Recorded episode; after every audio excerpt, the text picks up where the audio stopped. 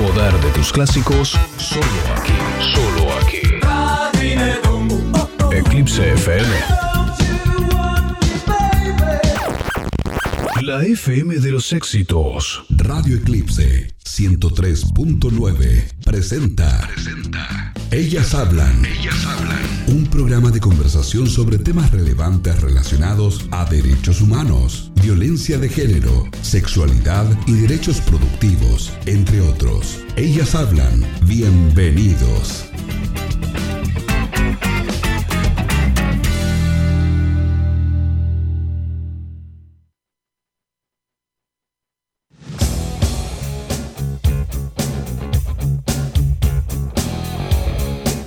Hola, hola, muy buenas tardes. ¿Cómo están? ¿Cómo están todos? ¿Cómo están todas? Terminando esta jornada de martes, día, eh, un día rico, un día con sol, eso significa que el día se hace más largo, se pueden hacer más cosas, pero en este minuto vamos a hacer una pausa de una hora que terminará a las 20 horas.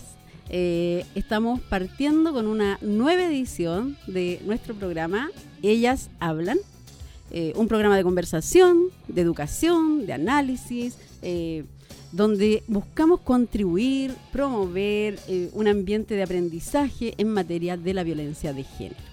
Y además, en cada programa sabemos que tenemos una invitada, hoy día no es la excepción, ya luego la van a conocer, hicimos una publicación por ahí por las redes con su nombre, su profesión, pero la necesitamos escuchar hablar, si eso es lo importante, sobre todo hoy día en un tema que es bien complicadito. bueno, eh, saludamos a quienes nos escuchan a través del dial, la 103.9, también a través de la web www. Se me olvida. Eclipse, el, el torpedo está al lado mío, muchas gracias. eh, eclipse. No, www.eclipsefm.cl. Ahí está. ¿Está bien? Sí, está bien. Eh, bueno, y también a quienes nos escuchan en cualquier lugar donde andan a través de la aplicación que han eh, descargado de la Play Store, Radio Eclipse. Vamos eh, a hacer la invitación también para todos quienes quieran participar a través de sus preguntas. Yo creo que a medida que vamos avanzando en el tema, a lo mejor eh, alguien va a tener alguna interrogante que quiera aclarar, aprovechar que tenemos una profesional acá de lujo el día de hoy. Entonces, les dejamos la invitación para que dejen sus consultas, inquietudes al WhatsApp de la radio, el más 569 98 67 83 62. ya, vamos a partir en esta tarde de día martes con nuestra invitada, donde hablaremos de violencia intrafamiliar y acceso a la justicia. Vamos a saber qué es lo que debemos hacer, dónde debemos recurrir, cuando queremos hacer una, una denuncia o eh, una constancia, pero ahí vamos a saber ahora cuál es la diferencia, porque yo esta semana aprendí algo nuevo que también quiero que ustedes lo sepan. Quienes no lo saben, a lo mejor ya muchos están interiorizados en el tema y tienen claro, pero hay muchos que son un poco ignorantes en el tema y hoy día vamos eh, aclarar nuestras dudas. Bueno, tenemos acá a nuestra abogada, como ustedes, como yo les anticipé, pero necesitamos escucharla. Los micrófonos abiertos para que se presente. Buenas tardes, ¿cómo estás? Buenas tardes, Olguita. Muchas gracias por tu presentación. Un saludo a todas y todas quienes nos están escuchando. Em, bueno, me presento, soy María Jesús Toro, abogada de profesión.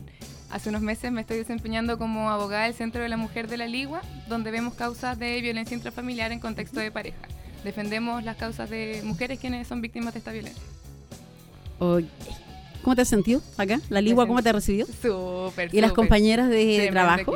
Tremendo equipo. Qué bueno. Sí, muy comprometidas con la causa. Es que eso es muy importante porque en más de una ocasión lo hemos comentado y qué importante es que las compañeras de trabajo te hagan sentir bien donde tú llegas, que no te formen un ambiente hostil, porque pucha, uno eh, llega con todas las ganas de repente, ¿cierto?, a trabajar con un equipo, pero te frustras porque ves que el ambiente no es el adecuado. Sí, sobre todo cuando llega una persona profesional, ¿cierto? Eh, entonces como que no sé, yo creo que nadie tiene la explicación para eso. Porque no, no ha sido mi caso, he sido muy afortunada. Sí, me recibió súper bien, claro, orientándome ellas a mí totalmente. Porque de repente hasta ellas sabían más sobre algunas cosas que yo.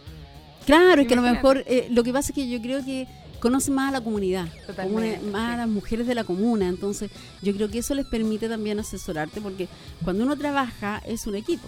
La profesional eh, aporta sus conocimientos, Claro. ¿cierto? Pero quienes están ahí aportan su experiencia, eh, el conocer a la, a la comunidad, como te digo, a las mujeres. Y, y bueno, y además que las chicas igual son tremendo equipo, pues igual nos han apoyado harto, eh, las hemos tenido acá, sábado, eh, sábado a sábado, mira, Marte. martes a Parece martes, sábado. parece sábado, ¿cierto? Eh, martes a martes. Y además no tan solo en el programa, sino que siempre están súper dispuestas a colaborar cuando Sí. necesitamos una reunión de pauta, eh, por el WhatsApp, alguna pregunta. Así que eh, no me parece extraño que te hayan recibido muy bien. Sí, no, sí he sido muy afortunada, la verdad. Bueno, hoy día te recibimos acá en los estudios de la eh, FM de los éxitos. Así que muy bienvenida, te vamos a sacar el jugo. Me parece, muy bien. Agradecida por el espacio, obviamente. Sí, súper necesario. Sí. Súper necesario. Así que vamos a comenzar, vamos a entrar de lleno en materia después de esta presentación y de este saludo especialmente a todos nuestros auditores que nos escuchan en la 103.9, Eclipse de la Lengua. Vamos. Y vamos a, trabajar a trabajar, vamos a conversar hoy día sobre un tema bien, bien complicadito, como tiene que ver todo con, con las leyes. ¿Cierto? Claro. que tiene que ver con la violencia intrafamiliar y acceso a la justicia. ¿Cuál es el objetivo del día de hoy?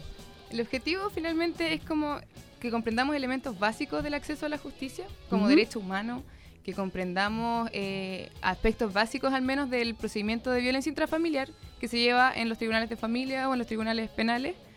Eh, aprender conceptos muchas veces que nos hacen confundirnos y Claro. cómo proceder ante un caso de violencia intrafamiliar que nadie está libre, sobre todo cómo proceder en caso de que una persona cercana a mí sufra violencia intrafamiliar. Vamos a ampliar el concepto de, estamos hablando de violencia intrafamiliar. ¿Ya? A- En algún minuto a lo mejor lo vamos a reducir a, a resumir a, a la cifra BIF, ¿cierto? Sí, Porque correcto. como que para ir familiarizándonos un poco con este tema, porque a veces Exacto. mucha gente lee algún artículo y ve ahí la abreviación BIF y no sabe de qué se trata. Bueno, es violencia intrafamiliar. Correcto. ¿ya? Pero eh, cuando nosotros hablamos de violencia intrafamiliar, como decíamos en la mención, no hablamos solo del tema de pareja, de la violencia de pareja, ¿cierto? Hablamos de la violencia eh, hacia un adulto mayor, Sí, eh, de los padres a un hijo, quizás, exacto. una violencia, la violencia entre hermanos, eh, violencia psicológica, emocional, física, Sí, hay muchos aspectos distintos que hay que considerar a la hora de, de iniciar el procedimiento.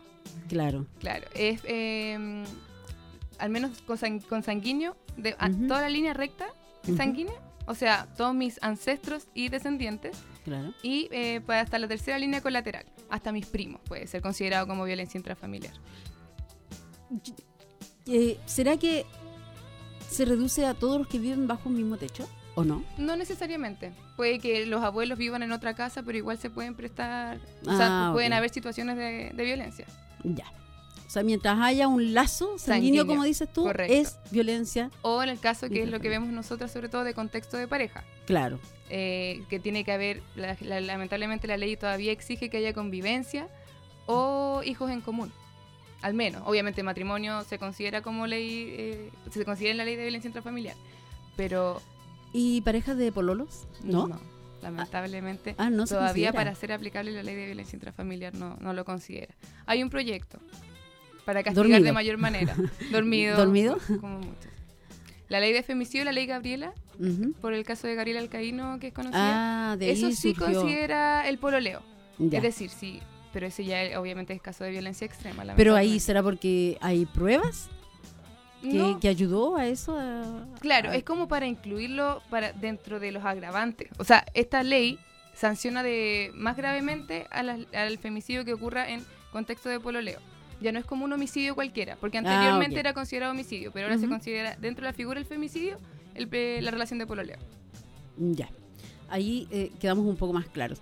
Bueno, yo les voy a, a, a adelantar que si escuchan una tercera voz femenina por ahí, es Daniela, que también está invitada, que vino la semana pasada al programa, pero eh, hoy también vino a apoyarnos. Así que en algún minuto puede que intervenga, si es que escuchan un eco por ahí. Daniela, bienvenida. Gracias, Olguita. Solamente apoyo ahora. No, no, no, sé aquí todo, todo, el apoyo es importante. No, Eh, pero es que claro, da para largo este tema. Sí, es muy largo. Sí, porque va- nos va a pasar igual que la semana pasada, que quedamos corta de programa. Así que, ya, vamos eh, viendo el tema de la violencia intrafamiliar. Y lo primero que yo quiero saber, eh, ¿en qué parada está el Estado en esto? ¿Cuál es el deber del Estado? Claro, esto se ve como se vio como más a nivel internacional que había una problemática respecto a, a la violencia, al menos contra la mujer. Ujú. Cómo, cómo se comprometían los estados a, eh, proteger al final y, defender los derechos de las mujeres para que hubiese efectivamente igualdad y protección a su integridad física y sobre su vida. Por esto se suscribieron a tratados internacionales que obligan al Estado a respetar, proteger, garantizar y promover el, el- la, como y erradicar principalmente la violencia contra la mujer. Eso sería la finalidad, ¿cierto? Sí, esa es la idea de todo. la- eh, esa sería la idea de respetar, proteger, garantizar y promover, sería erradicar, ¿cierto? Sí. Ya. Para Acá- con esto a, a través de estas acciones erradicar la violencia contra la mujer. Sí. Bueno, entonces tenemos cuatro eh, puntos importantes, ¿cierto? Que son los que el, el Estado debería de hacerse cargo. Eh, no le echamos tan solamente la culpa al Estado, sino que, pero parte Claro. de ahí, ¿cierto? Que las penas sean ejemplarizadoras, que la protección sea eh, como tal, que sea efectiva, Claro. ¿cierto? Eh, entonces, vamos viendo, lo primero es respetar. Respetar es, es lo básico al final, que consiste en que no van a impedir el libre ejercicio de este derecho, que es vivir libre de violencia. Que uno Claro. no podrían impedirlo, ya sería lo mínimo que el Estado impida mi derecho a vivir sin violencia, ¿no? a vivir tranquilos, a vivir eh, sin miedo a que eh, a que yo salgo a la calle y puedo ser violentada. Exacto. Y muchas veces ni siquiera tengo que salir a la calle para ser violentada. Sí, Dentro, Dentro de de mi, mi propio propia casa. hogar claro, soy violentada, exacto. ¿cierto? Ya. El siguiente ítem es proteger. Proteger eh, consistiría en que cuidar que ni las personas ni, los, sus propios organismos públicos como estatales eh, intervengan en el libre ejercicio de este derecho. Ok. Después nos vamos a garantizar. Ya, aquí entramos como más a lo que nos convoca, Ujú. que es cuando el Estado de alguna forma establece procedimientos Ya. Y para, para efectivamente garantizar este, no es como, ah, ya vigilo que, que mi- mis organismos o que ningún tercero inter- intervenga en el libre ejercicio de este derecho, sino que establezco procedimientos para los casos en que eh, estos sean quebrantados. Tiene que generar las condiciones. Exacto, un procedimiento, o sea, no, no es como algo, hoy ya sí, estoy súper de acuerdo con lo que está... No, una vez que se rompen eh, o se quebranta este derecho, se establece un- una serie de condiciones y de procedimientos para garantizar, para el otro paso, que es garantizar el, el respeto al, al derecho a la libertad de, de o sea, vivir libre de violencia. De violencia. De violencia a las víctimas. Correcto. Eh, bueno, no, o sea, la idea es que no hubiesen víctimas, ¿cierto? Sí. si nos protegieran, si nos respetaran y, y nos garantizaran, ¿cierto? Lo más probable es que no, no hubiesen víctimas. claro. O sea, esa es la, la idea. Bueno, y por último es promover. promover, claro. Una vez que ya tenemos nuestros procedimientos, eh, lo, pro- lo promovemos propiamente tal, eh, publicamos, incentivamos a las personas a que, si, si ven quebrantados sus derechos, hagan cumplir el procedimiento que lo establecimos para garantizarlo. Ok. Bueno, eso sería eh, en principio, ¿cierto? Lo que tiene que ver con el Estado, como para, ten- para que lo entendamos así de manera simple. Pero vámonos ahora a nuestro país y eh, sabemos que se ha tratado de avanzar, se ha tratado de hacer bastante y lo agradecemos. La, la verdad que se agradece todo lo que se puede hacer, pero también agradeceríamos que se agilice todo lo que está durmiendo. Sí. Eh, pero queremos saber en Chile cómo hemos avanzado en esta materia, qué, cómo, qué leyes, qué normas, eh, Claro. qué me protege a mí ante una, a una, a- antes eh, de tomar la decisión de hacer una denuncia. Claro, recién hablamos como que esto era respecto a la violencia contra la mujer. Claro. Pero el Estado se hace cargo de la violencia a, a grandes rasgos al final, incluyendo en, en la violencia, en la ley sobre violencia intrafamiliar, la primera ley, Claro. se incluye, como te digo, al... se- al final lo que garantiza, lo que intenta garantizar más es la protección a los adultos mayores, a los niños y a las mujeres. Es una Lo garantiza de forma como especial, entre comillas. Ah, ok. Como pone más atención a esos casos, pero no es, no es exclusivo. Por la ley de violencia intrafamiliar y en la ley de tribunales de familia se establece el procedimiento para hacer aplicable esta ley. Es con una protección así generalizada. Claro. No es como que esté enfocada, es, a ver, Direct- en este caso, directamente hacia la mujer, que según las estadísticas eh, son, son las principales víctimas, Sí, ¿cierto? Sí, Entonces, como que ahí estaríamos cojeando un poquito, ¿o no? Eh, Dani, Eh, lo que pasa es que no, para nosotras como, como centro de la mujer, eh, mm, eh, la temática igual no- nos, compli- nos complica un poco porque al fin y al cabo la ley, de- la ley de violencia intrafamiliar, como dijo Olita, es una y eh, de alguna otra forma atiende y protege a todas las víctimas, ya sea quien sea, el papá, la mamá, los hijos, los hermanos. Pero mm, como ley de violencia contra la mujer, como una instancia o como una ley integral de BCM, violencia contra la mujer, no existe. Y ahí quedamos cojas de alguna otra forma, como dice Olguita, porque las principales víctimas de violencia somos las mujeres. y no porque Ya. lo digamos. Y no es porque lo digamos, las estadísticas lo dicen. Las claro, lo dicen. alguna vez me pueden decir, no, es que los hombres también viven violencia. Sí, por supuesto que sí. la viven y eso no podemos negarlo. Pero eso no implica que el mayor porcentaje de víctimas sean mujeres y niñas y adolescentes mujeres.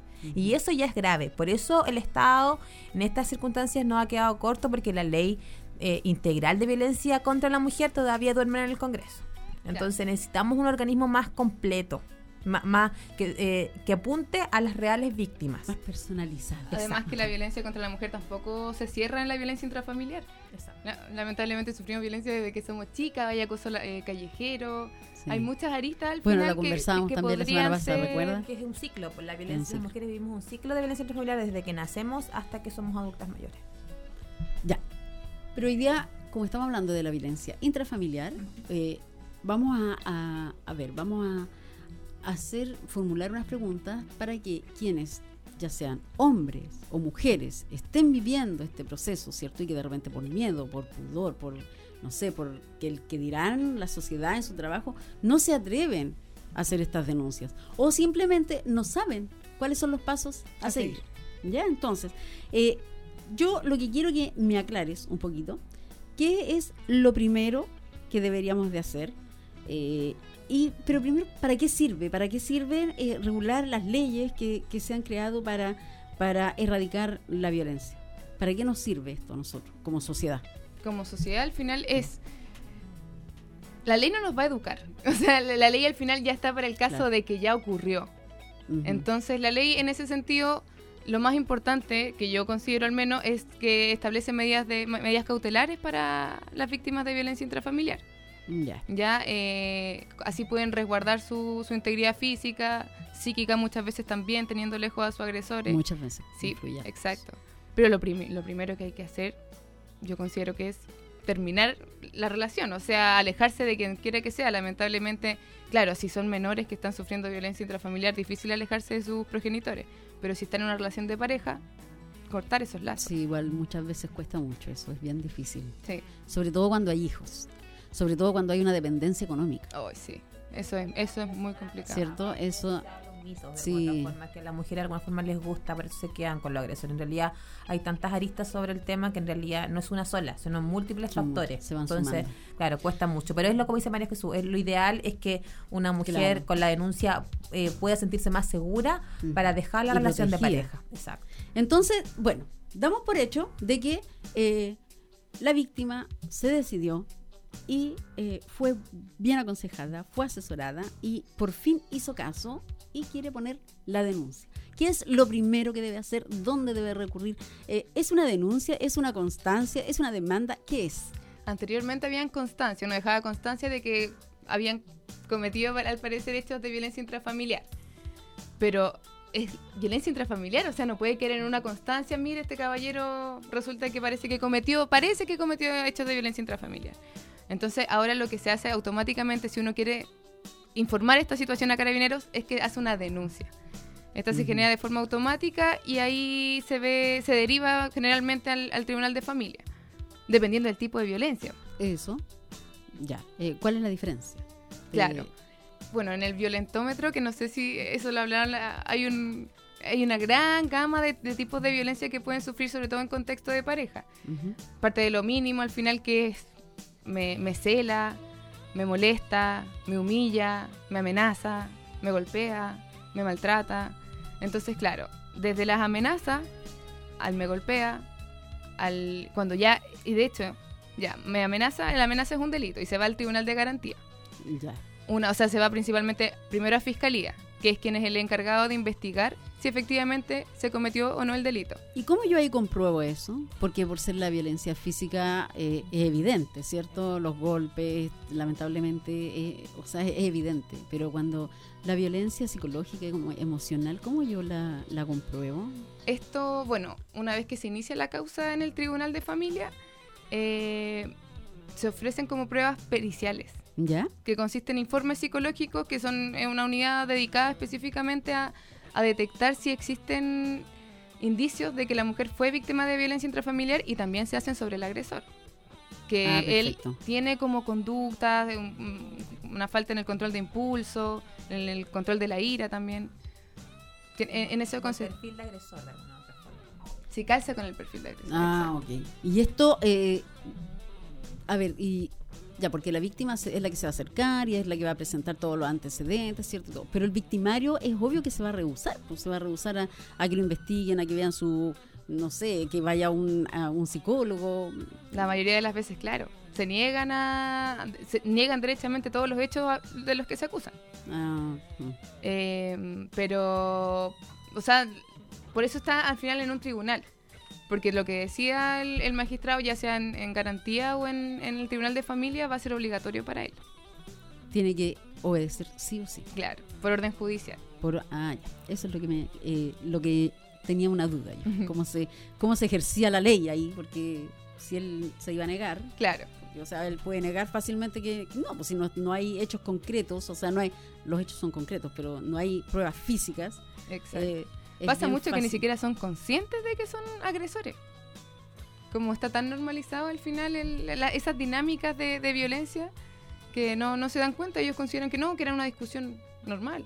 Es su, modo, es su modus operandi, Juan, ¿cierto? Claro. Claro, porque yo creo que ese es el, el agresor que es eh, violento en el trabajo, eh, en, en la casa, en todos lados. Pero yo creo que al que... Ese es como el que le cuesta reconocer, quizá, Claro. ¿cierto? Sí. Porque es su forma de ser. Es que exacto, porque parece que se, se les permite como más... que es más normal que el hombre como que no, ya no se controla. La mujer si lo hace es media histérica parece, pero si el, el hombre está más normalizado que el hombre lo haga, Claro. al final. Es, más, es rudeza, es sinónimo Sí, de rudeza. Exacto, ¿Cierto? sí, macho. Sí, sí. Que son los que después de que termine este ciclo de programas es donde van a estar totalmente erradicados. Sí, esperemos, o sea, Esperamos. No, esperamos así que va a algo ser. haya influido. A- así va a ser, eso es lo que, por lo menos eh, los que conforman esta gran comunidad, eh, eso así va a ser, eso es lo que, lo que estamos tratando de, de buscar. Bueno, y no tan solo las personas y adultos, sino que los niños, la juventud que escucha. eh, es Creo que los jóvenes, Olguita, los Sí. jóvenes tienen un poder en este momento en sus manos. Ellos, yo creo que ellas y ellos y ellas comprenden mejor la temática de violencia. Totalmente. Están más dispuestos a los cambios. ¿ya? Sí. Pero eh, ellos, ellos y ellas necesitan de alguna forma el apoyo también del Estado. De todas maneras. La prevención, la participación, la promoción de su derecho. Entonces, eh, creo que en, en ellos eh, y en ellas está el cambio, definitivamente, pero necesitan un, un empujoncito. Sí, porque yo creo que igual muchos muchos chiquillos jóvenes son hijos de padres violentos, de relaciones que eran Mucho. violentas y que era como casi permitido. ¿cierto? Exacto. En cambio, eh, ahora los chicos jóvenes tienen claro que la ley eh, rige y que hay que obedecerla. Entonces, como que han querido cambiar un poco esos patrones. Claro. Entonces, yo creo que sí, la juventud es la que está eh, no le dejemos toda la responsabilidad a ellos. No, por supuesto. Pero, de hecho, eh, porque hay muchos niños chiquititos que ahora merecen como partir educándose, concientizándose sobre este tema. Sí, sí, sí, así es. Eh, bueno, vamos a seguir conversando. Nos queda mucho, todavía mucho tema por conversar y nos queda solamente media hora porque ya ha pasado media hora de programa. Así que de hecho ahora nos vamos a ir a una breve pausa comercial y continuamos con nuestro tema del día de hoy. Vamos y volvemos. Son las 7 de la tarde, 28 minutos. Una banda de artistas de diferentes lugares, diferentes culturas y ritmos.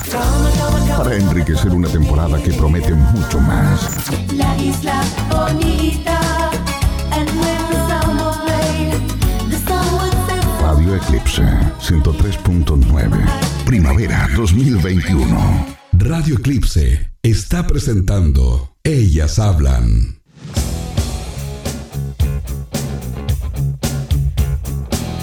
Vuelto con la segunda parte del tercer programa ya, que, que comprende este ciclo de siete, ¿me parece? Sí, siete. Y estamos conversando hoy día con la abogada del Centro de la Mujer, María Jesús Toro. Sí, es así. Hola, hola. Continuamos, María Jesús, y vamos a seguir con esto de eh, las denuncias. Y ya, ya hicimos la denuncia, ¿cierto? Ya eso está listo. ¿Y ahora qué es lo que se viene? ¿Qué me dice la ley? Eh, se vienen las medidas cautelares, eh, eso yo lo he escuchado nombrar, entonces queremos saber cuáles son... eh, Claro, tú pones la denuncia y por bueno, por, lo- por regla general voy a hablar del procedimiento de familia en este momento. ¿Ya? ¿Sí? Se va al tribunal de familia y toma contacto contigo la consejera técnico del tribunal, que eh, al final en ese momento establece las, tu situación. Si es de tal gravedad que requiere de medidas cautelares, el tribunal en la resolución que va a citar a la, a la primera audiencia va a decretar medidas cautelares Ya. para ti, a tu favor. Y eso va a depender, eh, va a ser distinto si la violencia es física, si la violencia es psicológica, si la, ¿es distinto eso? No, siempre se pueden solicitar medidas cautelares. Sea la violencia psicológica porque afecta de todas formas. O sea, a una mujer le puede dar mucha tranquilidad solamente el que el- este caballero no se le acerque, independiente de si es violencia, si hubo golpes entre medio o solamente violencia psicológica. Porque muchas veces lo que es mucho- se da mucho, mucho es que una vez que terminada la relación, el hombre empieza a acosar. Y acosar, y no hay violencia física, solamente es un hostigamiento, Hostigamiento. para que no se termine esa relación. Entonces, ¿qué le da tranquilidad a la mujer? Más que nada, una medida cautelar para mantenerlo lejos. claro. Y yo creo que además que es una manera de prevenir lo que se viene. Sí, exactamente. que puede que comience con la violencia eh, psicológica, pero o sea, está, está dado que después de eso viene una violencia física. En cualquier momento la violencia psicológica puede pasar en una violencia física. Sí, De- y de hecho es, es la constante. O sea, La- regla partimos, general. Claro, partimos con violencia psicológica, pero terminamos generalmente con violencia física. Entonces eh, lo ideal sería eso, o sea, eh, hacer la denuncia cuando está el hostigamiento, cuando Sí. está la violencia eh, psicológica, emocional, eh, ahí es donde deberíamos de partir y no esperar a lo último. Exacto.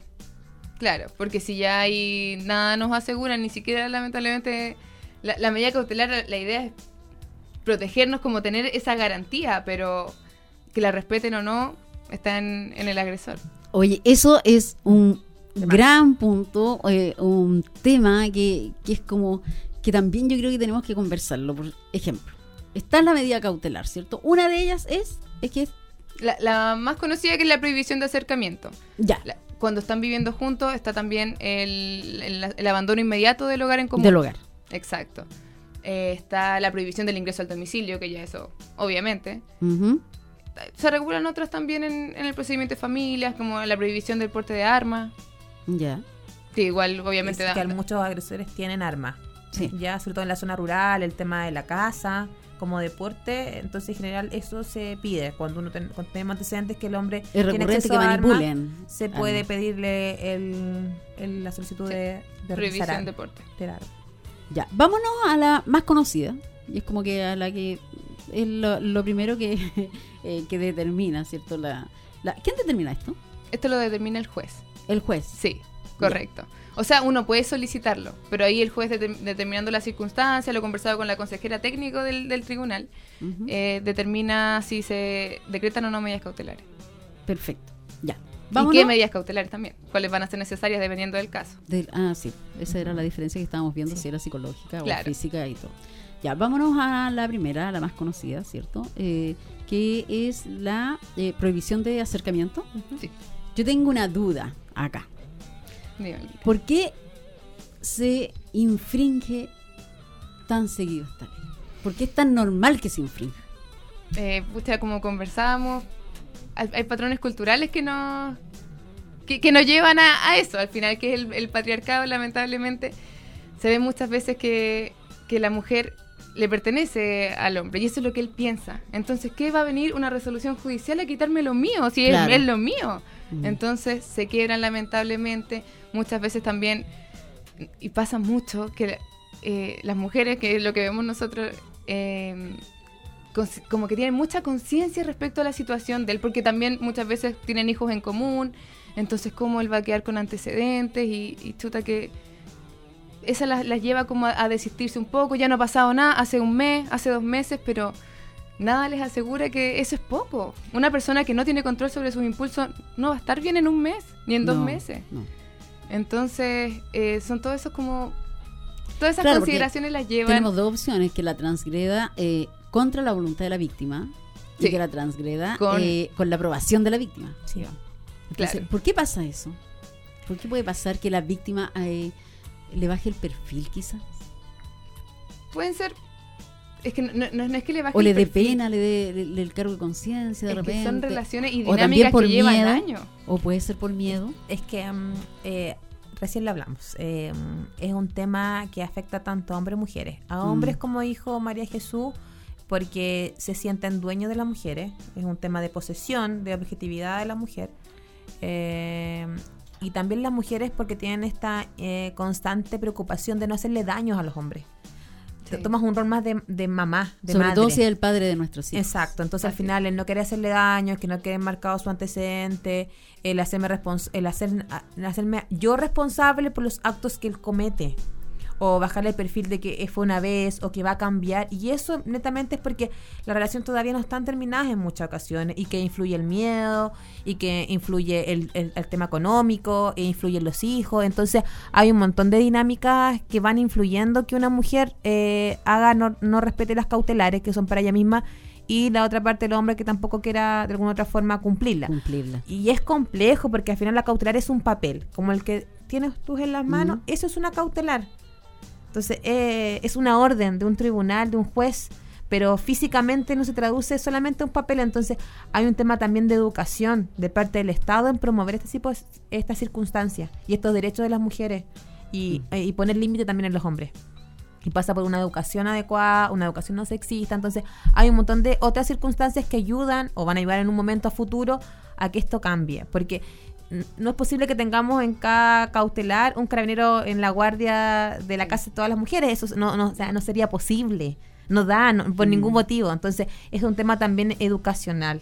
Es un tema que va, y cuando me refiero a educacional, no educacional formal, me refiero a una educación no patriarcal, eh, basada en los derechos de las mujeres y los derechos de todos y todas en realidad. Entonces, va más allá de, de que el hombre y la mujer educación de respeto, yo creo. Una educación no sexista, po. Sí. Em, Que nos respetemos exactamente. entre unos y otros, Claro. ¿cierto? Eh, y que sea eh, equitativa la cosa. O sea, que tanto los hombres nos respeten a nosotros como también nosotros respetamos, los respetemos a ellos. ¿cierto? Claro, si al final todos salimos perjudicados con el, el patriarcado.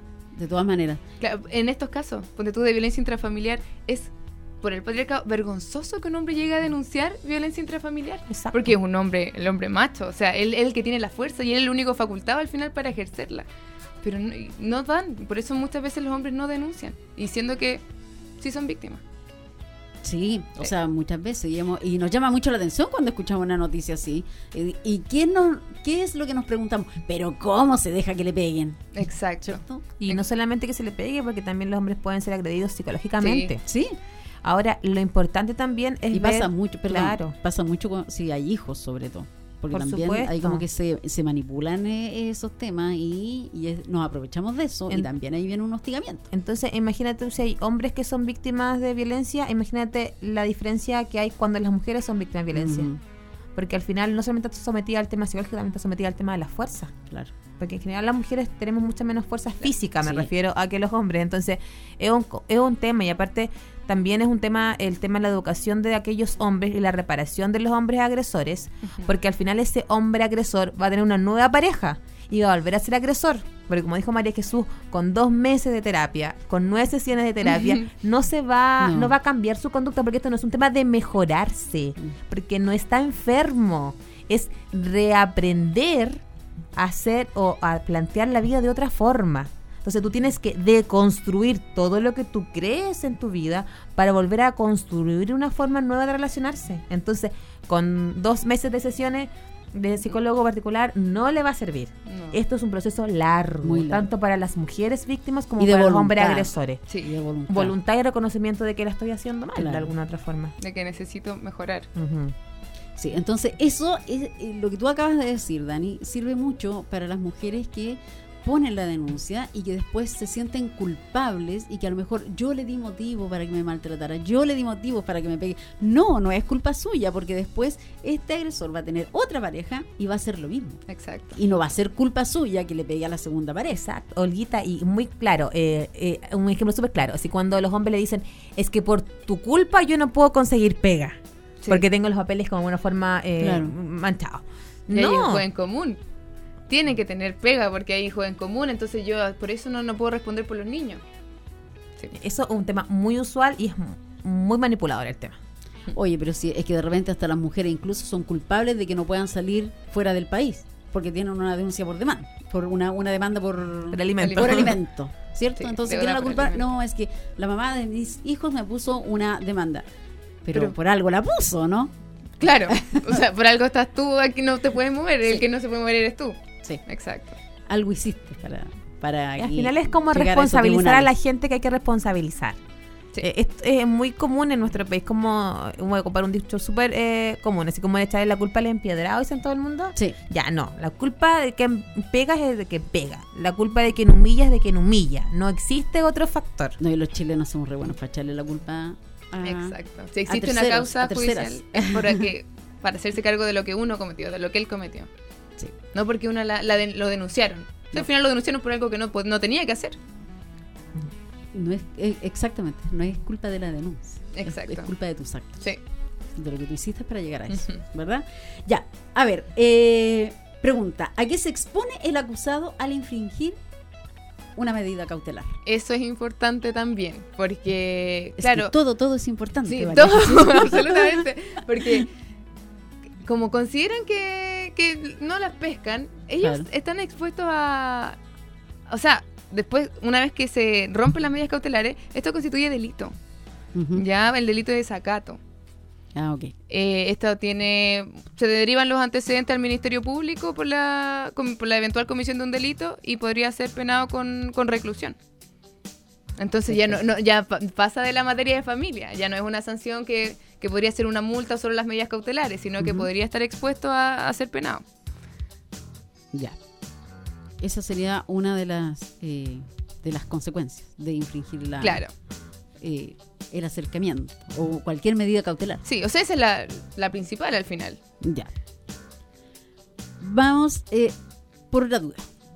¿Qué pasa cuando la víctima no quiere poner la denuncia? ¿La puede obligar la carabinero o ustedes quizás como centro de, de la mujer, la pueden obligar a poner una denuncia? No, no, lamenta. O sea, eh, hay que respetar la autonomía también de las mujeres. Como, como centro, igual no solamente nos dedicamos a la, a la causa. Cuando hay causa en violencia intrafamiliar, hay un proceso psicológico también que muchas veces es necesario y mucho más necesario que una causa en, en el tribunal. Eh, para que las mujeres se desliguen de estos ciclos de violencia.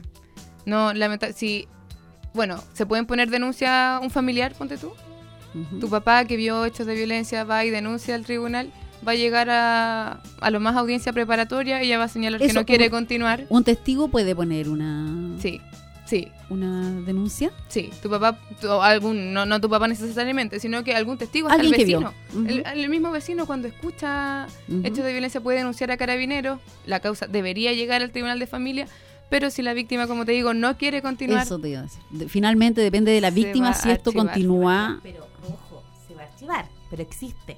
Exacto, Ah, ok. va a quedar constancia de que existió una causa por violencia intrafamiliar y que la víctima se desistió. Va a quedar No en el expediente. Es que yo Exacto. creo que ahí es un tema complejo. O sea, eh, como dice María Jesús, hay que respetar la autonomía. La decisión siempre última de continuar una causa es de la mujer, De la por lo menos del centro de la mujer. De la víctima, de digamos. nosotras. como- Ah, sí. ya. Ahora, si va a carabinero, el carabinero tiene la obligación de tomar la denuncia y no constancia porque están obligados por ley. Hay, cier- hay ciertos personajes o hay ciertas autoridades que están obligadas por ley a tomar la denuncia y no pueden ser como hábitos sordos, ¿no es cierto? Y es súper importante. Pero los vecinos aquí eh, juegan un rol así como comunitario, como de ciudadanía, como lo que una, ciudad, una ciudadanía eh, eh, consciente y respetable quiere conseguir entre todos y todas. Entonces ellos debiesen colocar las denuncias, aunque digan, saben que mi vecina al final se va a quedar o, o al final no va a denunciar eh, o al final no va a ratificar la denuncia, pero se hace. Entonces, en alguna circunstancia, eso puede originar una medida de protección a favor de niños y niñas y Sí, adolescentes. Y eso también es favorable, porque tal vez no se sanciona o la mujer se desiste de la causa de BIF, eh, pero no se puede desistir de la medida de protección a favor de los niños y las niñas. No. Esas causas, quieran o no quieran los padres, dan continuidad sí o sí. Y para nosotros eso sí es significativo. Porque tal vez la mujer quiera continuar o no está segura, pero se pueden eh, tomar otras medidas a favor de estos niños y niñas que están observando la violencia, Claro, que son velar por la víctimas seguridad de los indirectos. niños, que en realidad y nadie que va, son ningún vulnerados sus niño, sí, ningún niño va a Ellos no pueden decidir si quieren o no quieren continuar violencia. viviendo con la mamá o con el papá, porque Claro. son niños y niñas, y Mm. ellos a los aman a los Y dos. siempre van a querer estar con ellos, Exacto, obviamente. pero se puede, de- se puede tomar eh, la violencia desde otra mirada. Ah, perfecto. Sí. Así que la invitación siempre a los vecinos y las vecinas a hacerse parte de la violencia, aunque sea engorroso y complicado, pero al final tiene una buena recompensa en términos como emocionales, como de ciudadano y ciudadana, de que hice lo que tenía que hacer de alguna otra forma. Sí, yo creo que es la conciencia, porque Ujú. pucha que debe doler ver que están que, que la pareja de al lado se maltratan y los niños ahí y finalmente a los que uno escucha llorar y gritar es a los A los niños, niños. porque muchas veces la víctima eh, recibe calladita los golpes, Sí, ¿cierto? exacto. Entonces, pero los niños no, pues los niños eh, no los podemos controlar. No, ellos manifiestan más el, la situación que están viviendo. Sí, de todas maneras. Eh, y una vez que la causa, oh, perdón, que la denuncia ya está en tribunales, ¿la víctima puede desistir de que esto continúe? Claro, o sea, lo que se usa aquí es como que no continúe con la tramitación de la causa, porque la denuncia ya, ya está hecha, no se puede desistir de algo que, que denunció en su momento, ¿Ya? pero puede no continuar con la tramitación de la causa. Y lo que sucede en esos casos es que el, el tribunal archiva la causa, porque no hay al final intención de la, de la denunciante. Si no, si hay continuar. intención y no va a cooperar con la investigación, con los- la prueba que se tenga que ofrecer, no tiene sentido, no va a haber prueba para condenar al- al denunciado. Ah, ok, perfecto. Bueno, finalmente, o sea, vamos viendo que el Estado tiene gran responsabilidad, pero aquí como que la que tiene, más encima, uno podría decir, oye, y más encima, la que tiene la mayor responsabilidad es, es la víctima. De que Sí. esto se, se tenga buen término, que esto se lleve a cabo. eh, además de todo lo que he sufrido, Sí. además de todos los golpes que tengo, tengo que hacerme cargo yo de que esto llegue eh, a buen término. Claro. No, sí, eso es un poco eh, injusto, ¿no? Claro. Es que se respeta su autonomía finalmente. Y es complicado porque obviamente en el, en el procedimiento judicial va a tener que relatar los hechos nuevamente. Y ahí se Sí. produce como una revictimización. A nosotras mismas cuando nos tienen que contar ya, ya se, se empatiza mucho en ese sentido. Como de... Yo, yo generalmente les digo, lamento mucho que tenga que hacer esto, pero ne- necesito saber un poco los hechos que motivaron su denuncia. Podría Mm. contármelo ahí de a poquito. eh, y es lo que tenemos que hacer todos al momento, es no juzgar. Sí, porque claro, el vecino puede denunciar, pero si después le dice a la, a la vecina, oiga, pero ¿cómo sigue con ese caballero usted que tiene en la cabeza? Eso no ayuda. No. No, No, no. ahí tiene que haber un... Esa nuestra, no es la misión de, No, de los no es contener, testigos. no es contener. Cuando No. uno escucha, eh, escucha.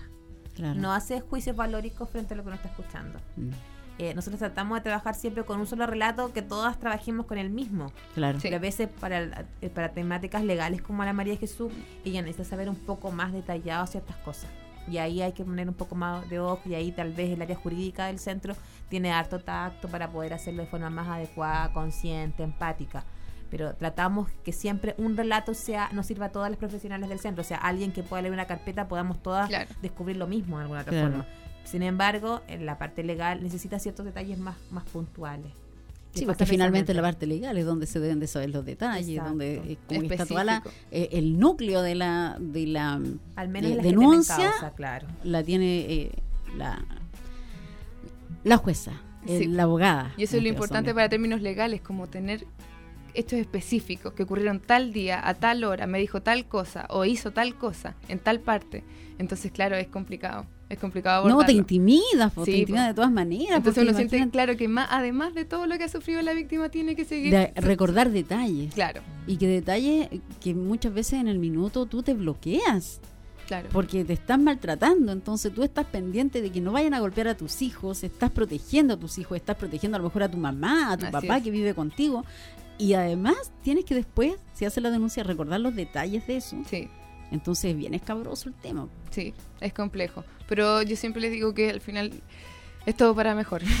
en algún momento, es para que en algún momento pueda tener la tranquilidad y ojalá dejarlo atrás y superarlo bien. Y no volver a reincidir, Exacto. que eso es lo más, lo más importante. Eh, oye María Jesús, eh, algo que yo quiero saber y que yo creo que eh, muchos también tenemos la duda. Muchas veces está la voluntad de hacer la denuncia eh, porque ya no pueden más y porque finalmente hicieron caso a todos los consejos, pero no tengo yo eh, los medios para tener un abogado o para conseguir una abogada o alguien que me defienda. Yo para poner una denuncia, para eh, entablar una demanda, ¿tengo que tener la abogada ya antes de hacer eso? No, el procedimiento de familia, o sea, de violencia intrafamiliar es un procedimiento especial dentro de la ley de, de familia. ¿Ya? Ya, eh, como considerando lo- la gravedad de los hechos y la urgencia al final de, de iniciar una denuncia o una, un procedimiento al final judicial, es eh, que no, no, no establece la obligación de, de comparecer con abogado. Entonces no, es necesario. No es necesario. Para iniciar la denuncia o para iniciar una demanda de violencia intrafamiliar, no es necesaria la. La tener desde ya, de, ante- de Claro, antemano desde la- el principio. En algún momento, defensor, obviamente, al momento que de ofrecer pruebas es muy conveniente que, que le ofrezca un abogado porque él sabe específicamente c- cómo armar su teoría del caso, ¿no? Pero, pero para iniciarla al menos no, no es necesario. E- Eso es lo especial también del procedimiento de familia, de violencia intrafamiliar, perdón. Sí, sí, porque es como la- es diferente a todos los, Sí. los otros. Eh, Se tramita con, con mayor rapidez, con, hay más celeridad en el procedimiento. Sí, porque de repente ocupas mucho tiempo en buscar un abogado eh, y dar con un abogado bueno. porque de repente como que te tramitan, te tramitan. Totalmente. Imagínate que la solicitud de medidas cautelares la tuviera que hacer siempre un abogado. Pagar además por un abogado particular. Nosotros en el centro lo vemos de forma gratuita, además de decirlo. No, eso es muy. eh, es lo que realmente te ayuda, te ayuda bastante al Sí. momento, porque la víctima muchas veces está eh, desamparada. Sí, desamparada económicamente, emocionalmente. sí. Entonces es un muy buen apoyo. Es, Y ahí puedo sumar algo también como Servicio Nacional de la Mujer y Equidad de Género existen eh, acuerdos como eh, convenios de colaboración, en este caso con la Corporación de Ciencia Judicial, con la CAJ, como le dice uno, que de alguna forma nos vinculamos con ellos para poder hacer ciertos trámites ya de familia que escapan de nosotras eh, con la corporación, como el tema de los alimentos, el tema de las visitas, que obviamente primero pasan a mediación, pero en el caso de no llegar a acuerdo o estar es frustrarse la mediación por las cautelares, la corporación de alguna otra forma puede ayudarnos a nosotras eh, mutuamente, nos vamos ayudando. Claro. Entonces eso existe y eso es súper bueno para las mujeres, donde ven un poco zanjado todos los tem- las temáticas de familia, ya porque no solamente aquí hay que ver el tema de la causa de violencia, también hay que ver los alimentos, las visitas, porque al final ese padre igual tiene derecho a seguir vinculándose con los niños y niñas. que sigue siendo padre, pues Sí. deja de ser pareja, deja de ser el marido, pero sigue siendo Porque el los padre. derechos son de los niños y las niñas. Claro. El derecho de los niños y niñas es estar y relacionarse con ambos padres. No es el derecho de los padres, es el derecho de ellos y ellas, las pequeñas. Entonces, Por eso se le que- escucha a ellos al ellos momento de también. decidir. Entonces, Aun cuando el padre es violento. O sea, por eso se hace un estudio y se le escu- escucha a los, a los menores, a los niños, niñas y adolescentes, como qué opinión tienen respecto a su padre y se hacen informes, dependiendo de si se abrió una medida de protección o no, ahí entran a eso es intervenir. importante también las medidas de protección, son sumamente importantes Sí. porque hay una evaluación diagnóstica. Qué potente para los niños eso. Sí. Qué Sí. potente, y- potente, qué triste, qué injusto que, que los niños tengan que verse involucrados. Yo me los imagino así como eh, frente a un juez. Eh, oye, ojalá eh, como uno como madre, como padre, pensara primero en los hijos antes de llegar a la violencia. Sí, Porque los moretones se superan, ¿cierto? Eh, uno como mujer de repente se puede refugiar en miles de cosas para, para salir un poco de ese círculo vicioso en el que estás. Pero a los niños, ¿cómo los tratas? ¿Cómo, ¿Cómo los sacas de ahí? O sea, los marcas para toda la vida finalmente. Claro, o sea, se trata de que intervengan en el procedimiento, al menos como frente al juez y... Pero un igual es procedimiento de, potente. especialistas, claro. Igual es potente. Imagínate, un niño se intimida si ve una autoridad, si ve un carabinero. Oye, se intimidan cuando están en, una, en un examen, en una evaluación en el colegio frente al profesor. Entonces, si tú lo llevas a un tribunal, entonces yo creo que esa es como la clave, ojalá, para eh, ir erradicando o para que lo piensen dos o tres veces antes lle- de llegar a la violencia. Pero en general también hay que, eh, no todos los niños y niñas van a los tribunales. En Sí. general Mm. se hace un mecanismo mucho más amigable a través de duplas psicosociales Sí. en algunos organismos. Ya, ¿ya? Entonces, para que también, a veces yo creo que es súper necesaria una medida de protección. psicológica. A Sí. veces es muy necesario que las mujeres coloquen la ellas mismas, a Mm. pesar de que se les va de alguna forma también a evaluar a ellas el- su rol materno, ¿ya? Eso es súper importante, pero es necesario en muchas Claro, porque, o sea, finalmente es problema de los dos, de la mamá y del papá, la violencia. Entonces, a los dos, es justo que a los dos también se le. O sea, más que más que sea culpa de los dos, en realidad, eh, el tema es que a veces las mujeres no tienen cómo salir de la violencia. Entonces, pero ya estando denunciando, O sea, estando me refiero a no culpa, sino que están los dos involucrados. Claro, Claro. estando- están También hay que analizar el perfil de la mamá de los niños. Claro, y al final la medida de protección es para los niños. Entonces Para por los eso se evalúa a los dos padres. A los Claro. padres. Y a mu- en ocasiones también a otros adultos significativos para ellos. Ya, entonces es súper importante que a veces las mamás eh, pierdan el miedo de, de me- pedir la medida de eh, la, Mm. la medida de protección a favor de niños y niñas. Es súper significativa en muchas ocasiones. Eh, y da muy buenos resultados también. Perfecto. Bueno, eh, oye, quedan dos minutos para las 20 horas. Eh, no, sí, una hora se hace poco para dos mujeres. Imagínense lo que es tres mujeres. Entonces, se nos pasa el, el programa, pero así, eh, rápido, rápido, rápido. Pero esperemos que, esperamos de verdad que, que en algo aportemos, que aclaremos algunas dudas. Eh, sabemos que para la sociedad, para las mujeres, para la víctima, quien quiera que sea, es muy difícil reconocerse como víctima. Eh, es muy difícil alzar la voz, eh, denunciar o decir, ¿sabes qué? Me golpean, me, me maltratan psicológicamente. Eh, es muy complicado. Entonces, sabemos que estos espacios, estos programas eh, son muy necesarios Súper para ir aclarando y de repente ver que eh, es menos complejo de lo que pensamos el tema legal. Sí, totalmente. Eso. Y que recurran al Centro de la Mujer en caso de seguir con dudas luego de, de todo esto, que recurran, que empaticemos, que la primera, el primer, al final consejo es escuchar. A la, y ahí recomendar, denunciar, pero primero no juzgar, que ahí está De lo todas principal. maneras. De todas maneras, eso es lo Eso que... nos compete a todos al final, a todos, todos, porque todos, nadie está libre, uno, de sufrir y dos, de conocer a alguien cercano que pueda estar sufriendo violencia intrafamiliar. Es que finalmente, cuando la palabra lo dice, somos una sociedad. Todos, hombres, mujeres, diversidad, los adultos mayores, los jóvenes, los niños, somos una sociedad. Y para que esta sociedad funcione, debemos de apoyarnos y remar todos para el mismo lado. Así salen a flote las grandes sociedades, ¿cierto? Las Claro. sociedades anónimas. Y nosotros eh, en eso estamos, en ese afán. Eh, María Jesús, Daniela, eh, los micrófonos para despedirse.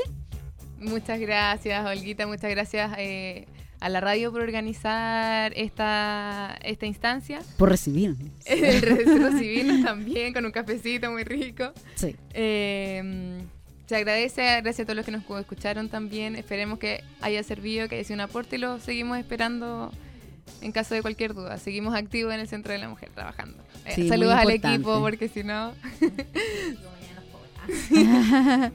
Eh, en realidad, un mensaje, nosotras en realidad trabajamos eh, con, con hartas ganas y lo que principalmente tratamos de hacer es que las causas de violencia no lleguen a un femicidio más, a un femicidio frustrado. Hay que recordar que hasta el día de ayer llevamos 27 femicidios consumados en nuestro país y 116 femicidios frustrados. Y que eso para nosotras es igual, es muy impactante. Aunque sea una mujer, para nosotras es significativa. Y otra cosita que antes de irnos, eh, hoy día es el Día de la Acción Global por el aborto legal, seguro y gratuito, así que hoy día en la Cámara se aprobó eh, el derecho a decidir, así que mm, de alguna u otra forma eh, ahí estamos atentas a ese derecho que las mujeres en muchas ocasiones se nos ha privado. Vamos avanzando. Vamos Sí. avanzando.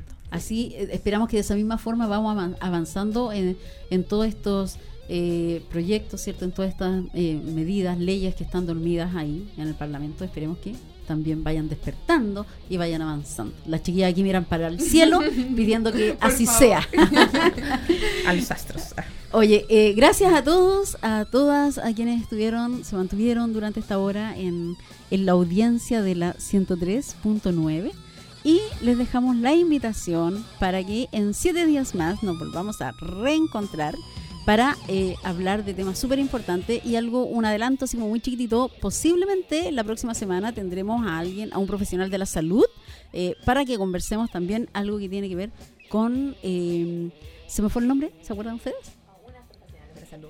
Eh, Unas. A unas, ¿no es cierto? Sí, creo que es eh, derecho reproductivo. Derecho reproductivo. Sí, sí, sí, sí, sí. Eso era. Con la temática súper andando del aborto y seguro. Mira, cayó pero de cajón, así justo, como que sabían que nuestro programa eh, era de eso el siguiente. Así que estamos, pero está todo dado. Ya, chiquillas, muchas gracias por haber venido. Gracias a Marco Zamora, que está en los equipos y que es mi torpedo, que está aquí eh, viviente. Así que eh, muchas gracias también para ti, Marcos. Eh, nos vemos la próxima semana. Que tengan un muy buen término de día y una excelente continuidad de semana. Chao, chao.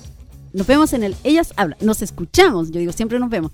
Nos escuchamos y nos leemos en un episodio más de Ellas Hablan. Chao. Radio Eclipse presentó Ellas Hablan, un programa de conversación que nos invita a avanzar para conseguir una sociedad en la que todos y todas tengamos en la práctica y no solo sobre el papel las mismas oportunidades, la misma libertad y los mismos privilegios.